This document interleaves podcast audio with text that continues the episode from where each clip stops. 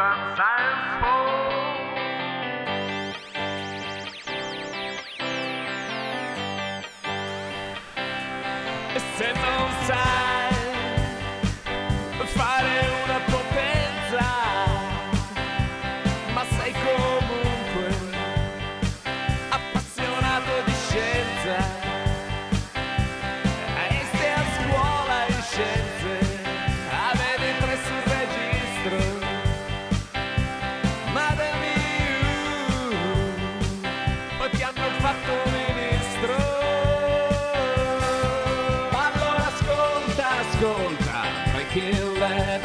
Ascolta, ascolta, Breaking Lab. Allora ascolta, ascolta, Breaking Lab.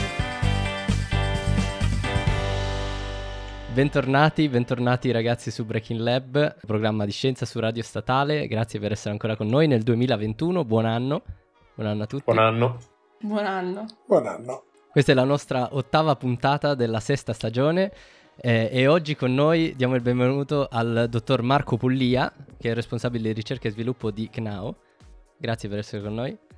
Benvenuto. Grazie a voi dell'invito. Io sono Giulio, con me ci sono Gabriele, Ciao, eccomi. Daniele e Giulia. Ciao a tutti. Ciao a tutti.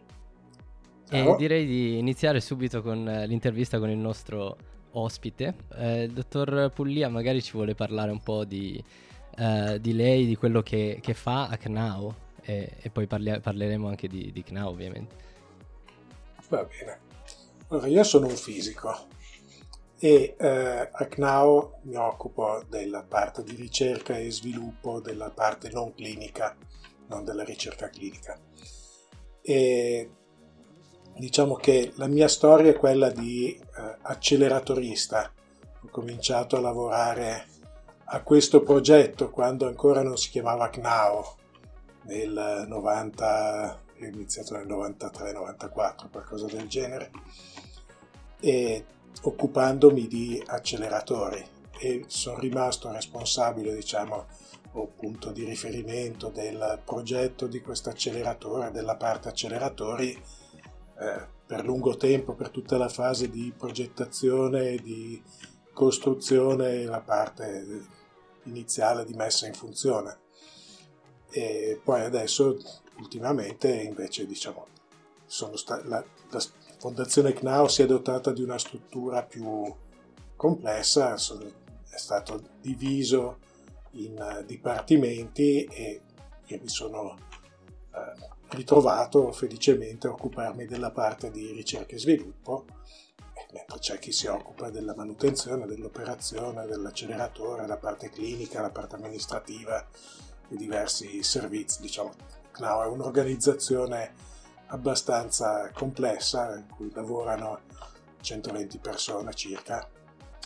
Ok, ma la, eh, l'acronimo CNAO cosa significa?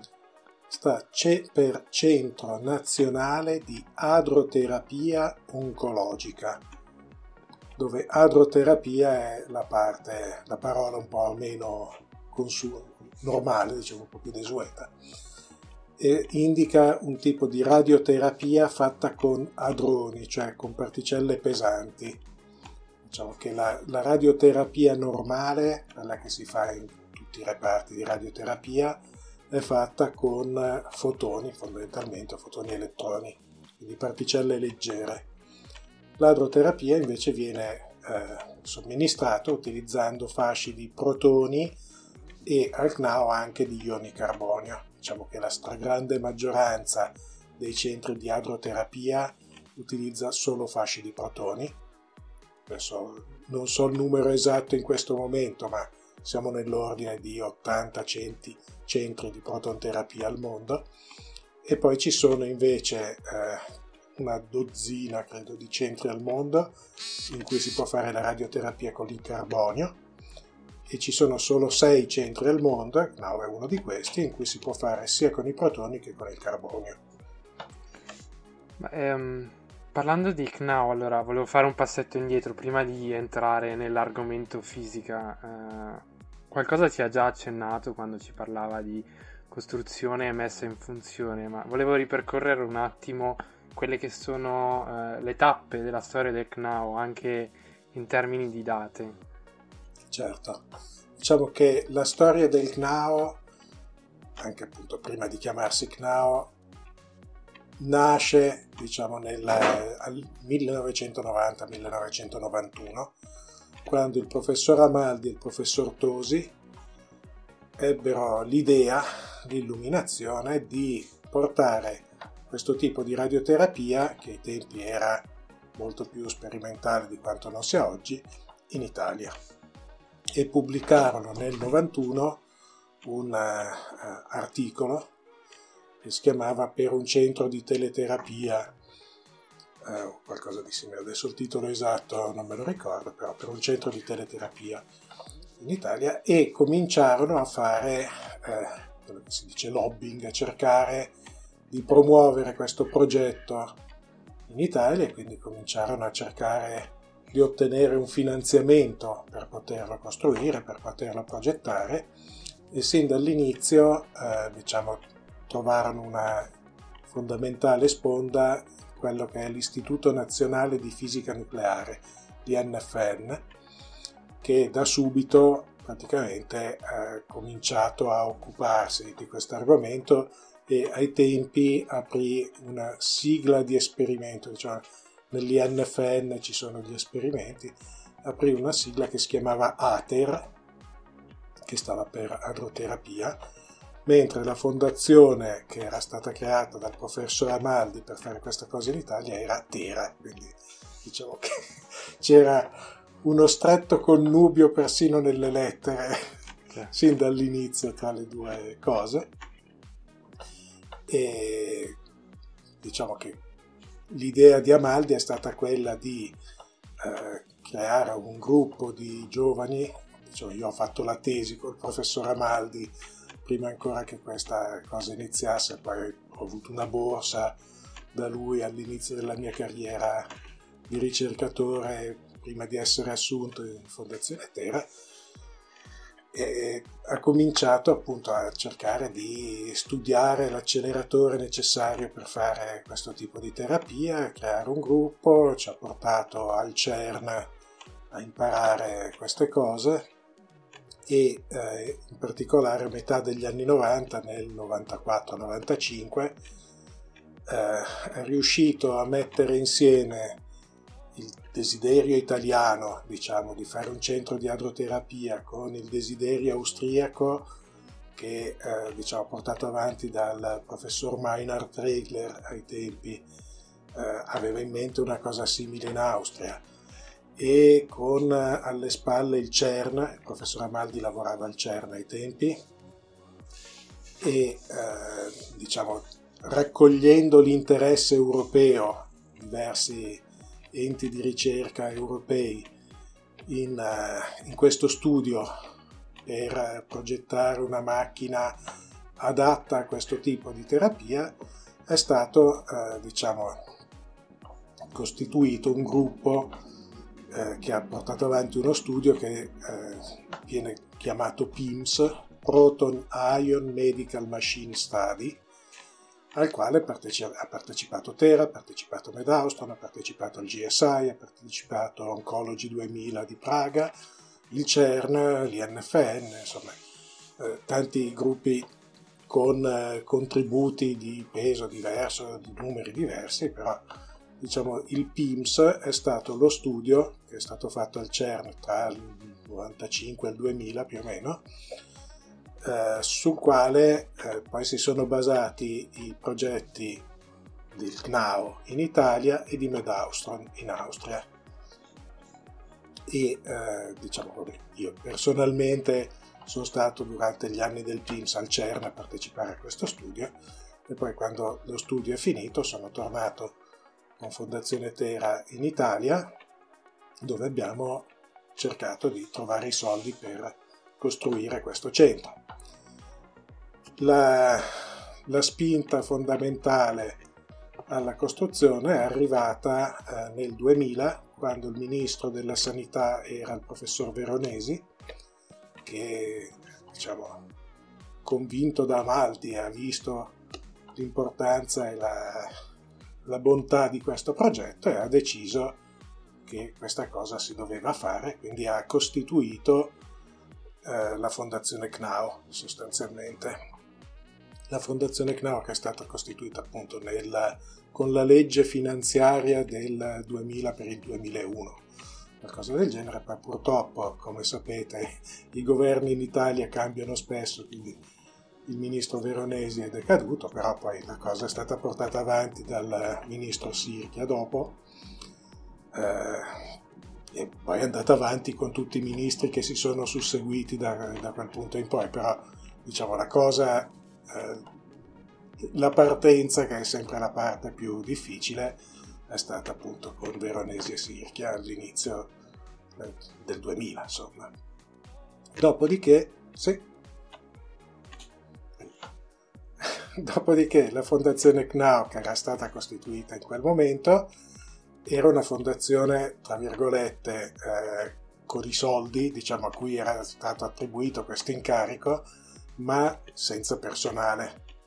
E eh, il dottor Borloni, che era il presidente di Fondazione CNAO, ha creduto anche lui nell'idea di Amaldi, di questo gruppo di giovani che aveva progettato la macchina. Adesso erano passati dieci anni, però eravamo ancora giovani Al, nel 2000 e il dottor Borloni ha deciso di prendersi non soltanto il progetto del CNAO ma di prendersi tutto il gruppo di progetto per cui noi che eh, lavoravamo per Tera fino al 2003 nel 2003 siamo passati a Fondazione CNAO il gruppo il core diciamo il nucleo di progetto della Fondazione Tera è passato da Tera a CNAO e vabbè, poi abbiamo finalizzato il progetto, a quel punto diciamo eh, si è iniziato il lavoro, si è passati dalla, dalla carta al ferro e vabbè, quindi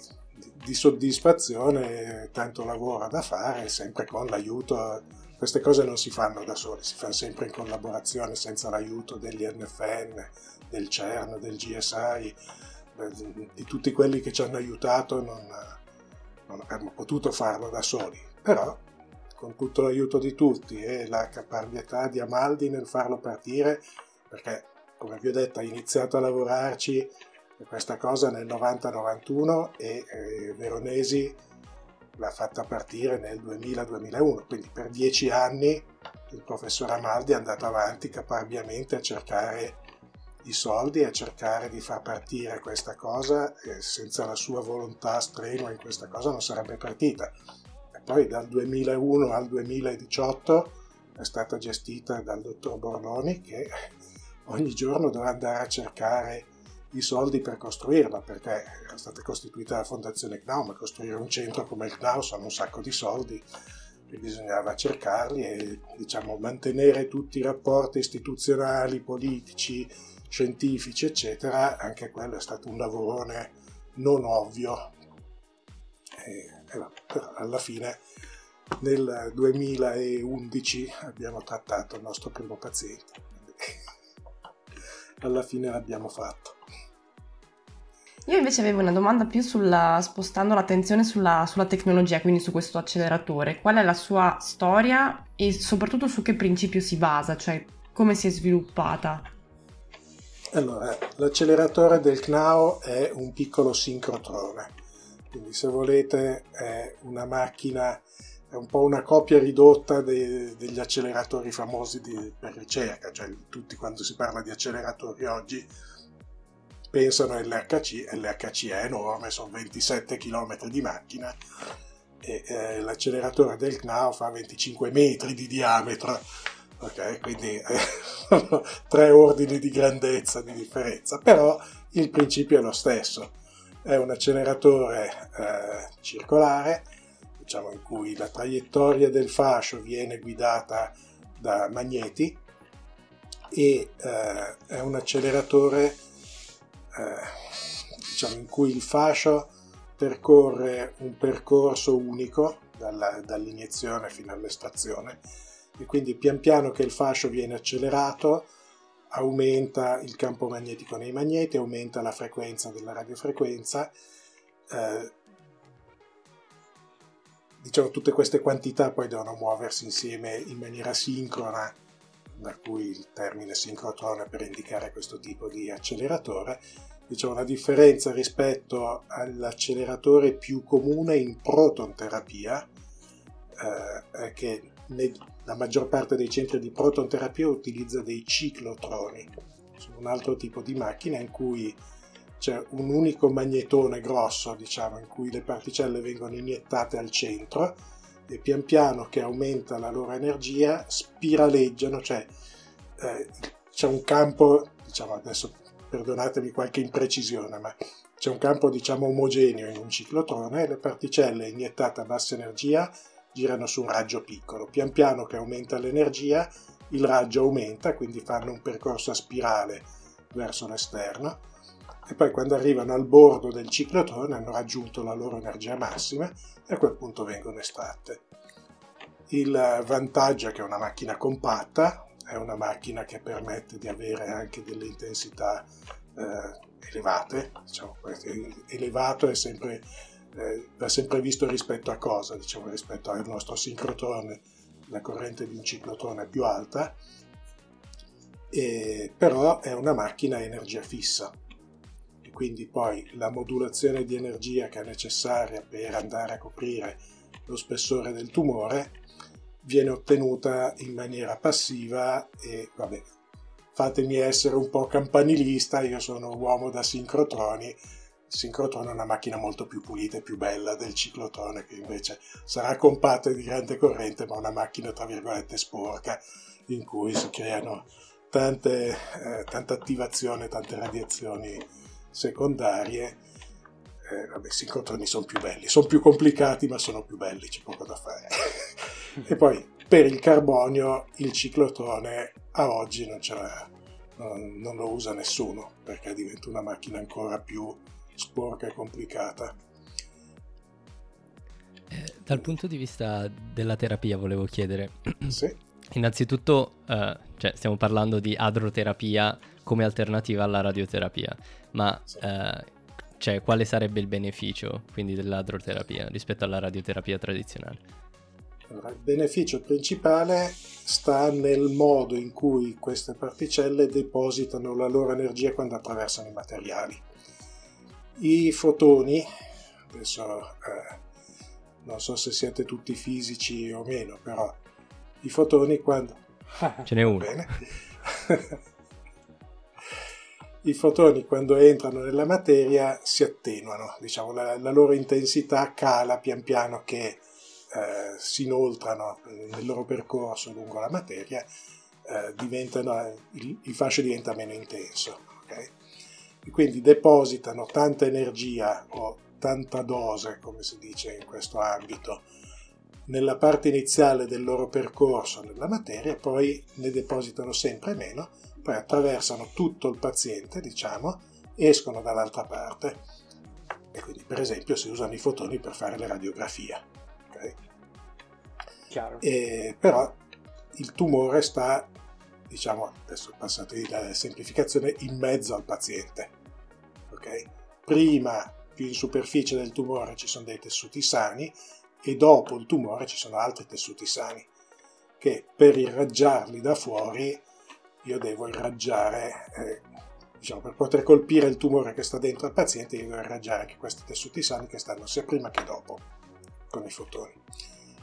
Con le particelle, invece, con i protoni e gli ioni carbonio, il modo in cui viene depositata l'energia lungo il percorso è un pochino diverso, ovvero nella parte iniziale del percorso della particella del ladrone nella materia, eh, si deposita relativamente poca energia, diciamo perché la particella è pesante rispetto agli elettroni con cui va a urtare.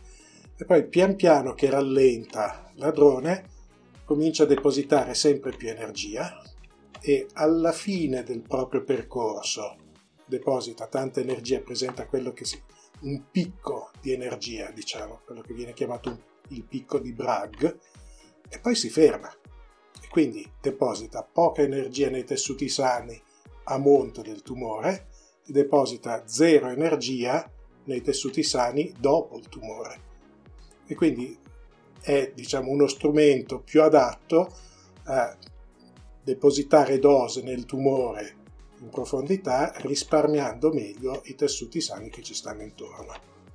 Quindi questa migliore eh, distribuzione di energia viene sfruttata per cercare di dare più dose al tumore a parità di dose ai tessuti sani o in generale per dare la stessa dose al tumore da, facendo meno danni nei tessuti sani che stanno intorno. In tanti casi eh, diciamo, il, il problema non è solo quello di uccidere il tumore, ma di non uccidere anche tutto il resto.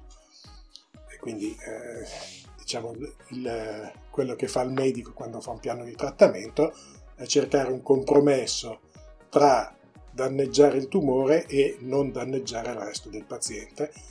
E a seconda degli organi ci sono organi più o meno radiosensibili, ogni tipo di organo diciamo, ha un suo limite di dose oltre il quale diventa pericoloso eh, dare dose e quindi i medici, i fisici medici quando fanno il piano di trattamento hanno una serie di vincoli, devono dare almeno un tot, tot di dose al tumore per riuscire a controllarlo, diciamo a ucciderlo.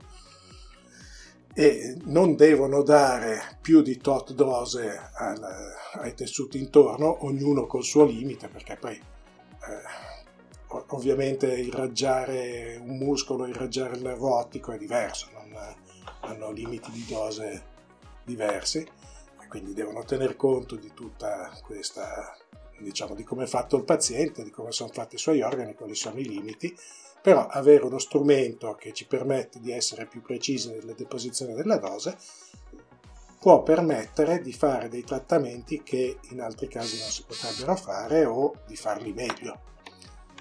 E poi gli ioni carbonio hanno anche un altro vantaggio, cioè oltre a essere precisi come dei protoni, anzi sono ancora più precisi dei protoni in, certi, in un certo senso, hanno anche quello che si chiama un'efficacia biologica relativa eh, diversa, cioè riescono a danneggiare il tumore in maniera più concentrata e questo permette in certi casi di riuscire a essere efficaci anche con dei tumori che altrimenti sono radioresistenti. Eh, questa è una cosa che forse non tutti sanno, ma noi siamo sottoposti a bombardamenti di radiazioni in continuazione, dallo spazio arrivano radiazioni.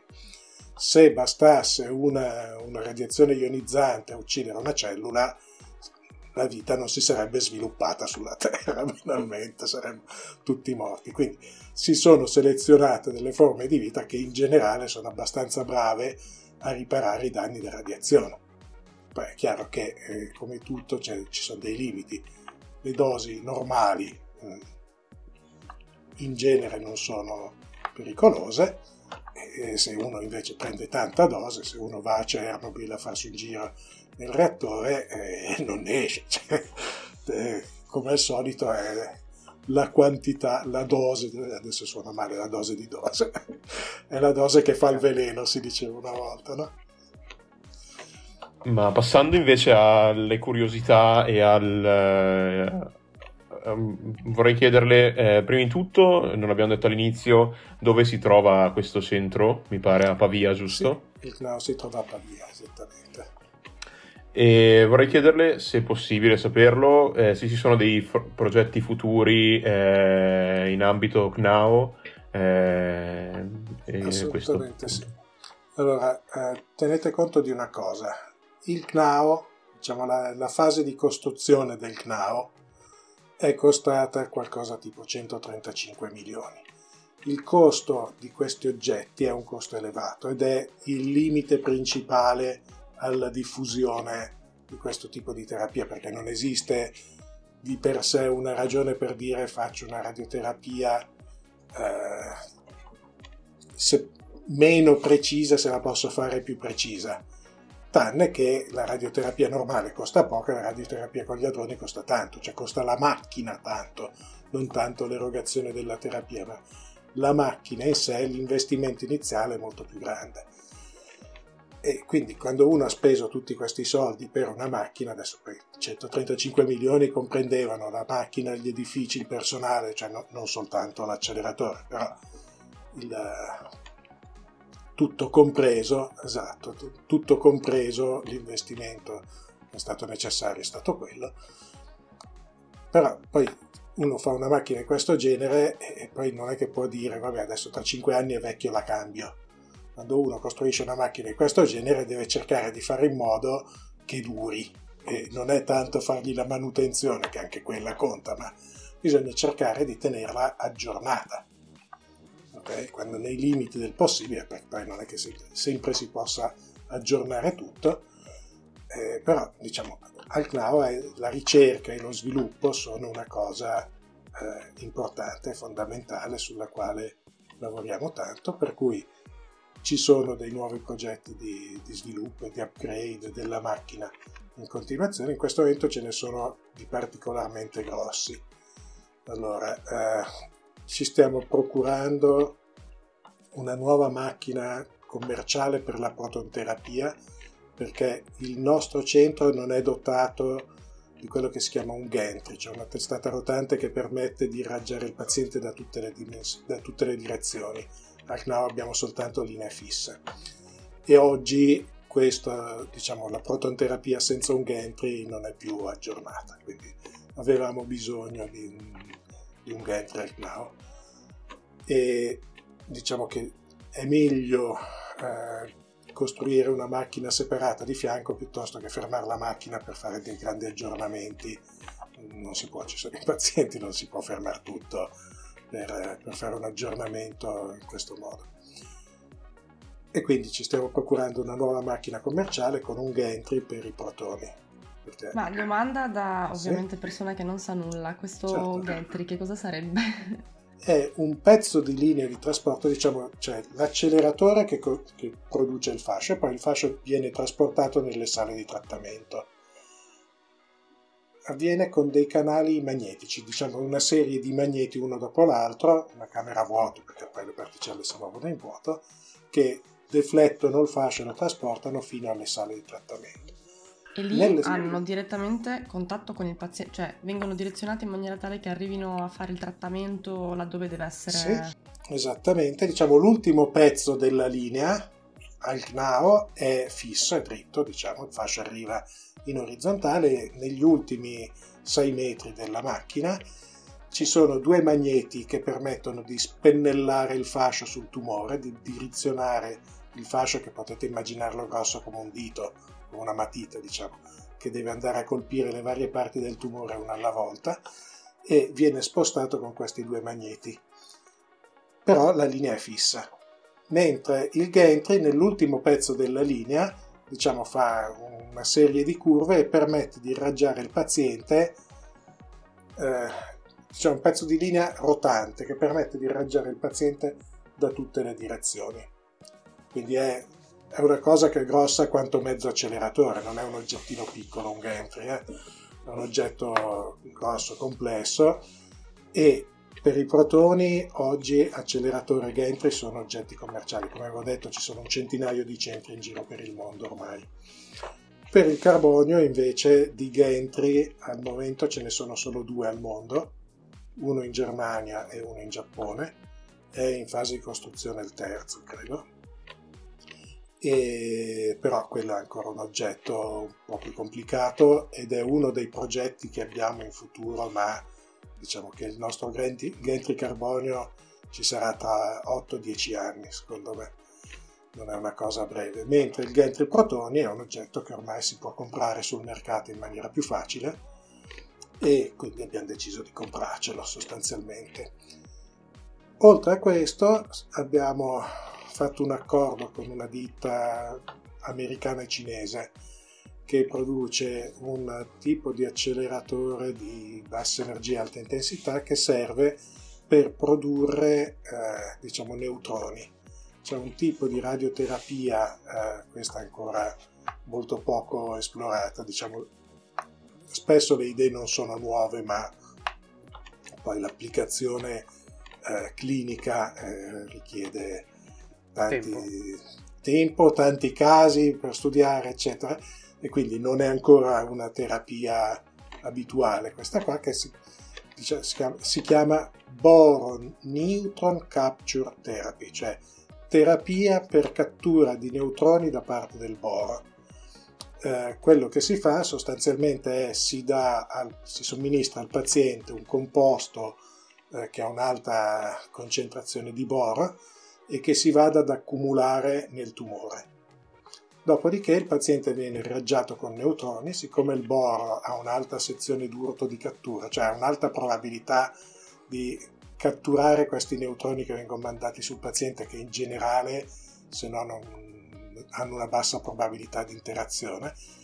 Invece quando colpiscono il boro, il boro si rompe in tre particelle alfa e fa un danno molto localizzato. E quindi è, questo tipo di terapia è eh, indicata, diciamo, la, eh, l'idea che appunto dobbiamo sviluppare, non è un'idea nostra, una cosa vecchia, però diciamo in, in clinica non è ancora molto usata, è che si possa usare questa cosa per tumori eh, che hanno piccole metastasi o che si infiltrano molto, dove eh, non è facile andare né a operare né a irraggiare perché sono infiltrati dentro organi che non bisogna irraggiare o perché non si vedono queste metastasi. E quindi irraggiando in questo modo io sparo su tutta la zona intorno al tumore, ma siccome il boro è stato assorbito solo dalle cellule tumorali, riesco a trattare solo quelle senza fare troppi danni intorno. Domanda, come cioè, perché il boro, uh, come fa il boro ad arrivare precisamente all'interno dei tumori? Eh, questa è una delle cose difficili. Io da fisico riesco a direzionare facilmente le particelle e lì mi sento più tranquillo. Sulla parte di accumulare i medicinali dove devono andare, quello è un lavoro da farmacisti, diciamo, e quindi è un po' fuori dalla mia comfort zone, però tipicamente quello che si fa per esempio con la PET è una cosa che già abbiamo sentito un po' più tutti nominare. Anche con la PET quello che si fa è accumulare un farmaco nel tumore che tipicamente è eh, vorace di zuccheri e allora somministrando degli zuccheri che hanno aggiunta del fluoro, il fluoro, adesso parlando della PET, si riesce ad accumulare nel, nel tumore e quindi poi quando si fa l'imaging si va a vedere i fotoni eh, prodotti dal, dal, decadimento del fluoro 18 che decade con un positrone che si annulla con un elettrone, fanno due gamma da 511 keV, tutte le cose solite della PET eh, si riesce a vedere dove si è accumulato il fluoro e si presume che sia il tumore. Qua bisogna fare la stessa cosa ma accumulando il boro e, quindi ogni tipo di tumore avrà il suo farmaco più o meno. Adesso ci sono due o tre farmaci che vengono usati eh, tra virgolette abitualmente in questo ambito. Eh, quello che è stato usato di più nella clinica in realtà è uno, gli altri due sono molto poco usati però appunto questa è una sperimentazione clinica che arriverà nel giro di tre anni al CNAO. Adesso stiamo facendo la gara per costruire gli edifici che conterranno queste macchine e poi quando sarà fatta la gara per gli edifici monteremo dentro i due acceleratori per i protoni e per, il, e per la BNCT e quindi questa è una parte grossa del nostro aggiornamento. E poi c'è un'altra cosa importante che stiamo facendo e stiamo aggiungendo una terza sorgente per poter produrre con il nostro sincrotrone non soltanto fasci di protoni e di carbonio, ma vogliamo aggiungere altri ioni per fare studi eh, sull'efficacia biologica, sulle possibilità terapeutiche, diciamo dare altre frecce all'arco dei nostri medici e questo è tutto uno studio clinico da fare. Partiremo studiando gli effetti dell'elio sulle cellule, poi sugli animali e poi se tutto andrà bene sperabilmente anche sugli umani. Però appunto stiamo aggiungendo nuovi ioni e sicuramente il primo sarà l'elio e poi ci saranno probabilmente ossigeno e litio, verranno aggiunti al nostro armamentario. E poi vabbè, diciamo per soltanto esperimenti, non per trattarci i pazienti, abbiamo una sala che è dedicata alla sperimentazione nella quale magari porteremo anche altri ioni, oltre a questi che diciamo possono essere usati idealmente anche in terapia. Io ho un'ultimissima domanda, Sì? poi giuro che mi placo, però eh, probabilmente è capitato a diverse persone in questo periodo di ehm, venire a conoscenza del fatto che Dario Bressanini, noto divulgatore scientifico, è affetto insomma da tumore e si è sottoposto a questa terapia. Sì. E io ho ascoltato il video dove, in cui lui comunque ne parlava e raccontava di questo fascio che lui percepiva come una luce azzurra e intensa. Questa, questa luce ha una motivazione, immagino sì, ovviamente, però gliela chiedo così. Allora, eh, di per sé il, il fascio non ha un suo colore, però eh, se viene irraggiato il cervello di una persona, come capita spesso con l'adroterapia, diciamo, eh, nel cervello ci sono eh, tutte le sensazioni tattili, olfattive, visive, eccetera.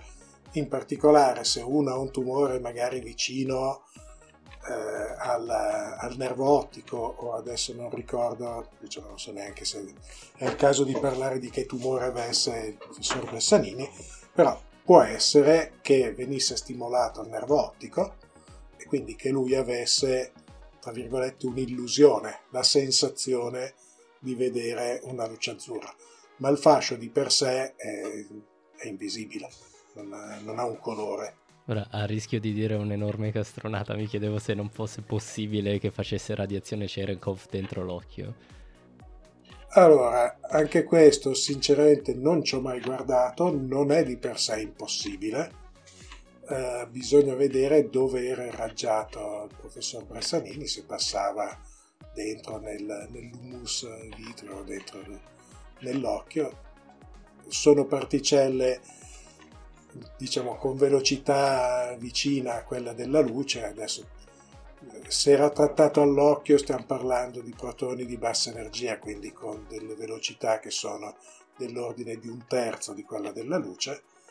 Quindi Cherenkov a occhio mi sembra difficile, non posso però escludere del tutto che magari non so, non ho mai fatto conto di quale sia la, l'energia minima per fare Cherenkov in occhio. Però sicuramente eh, la sensazione di lucine o di odori o di altre sensazioni può derivare dal fatto che se uno sta irraggiando il cervello, il cervello può dare sensazioni. Questa è una cosa che capita.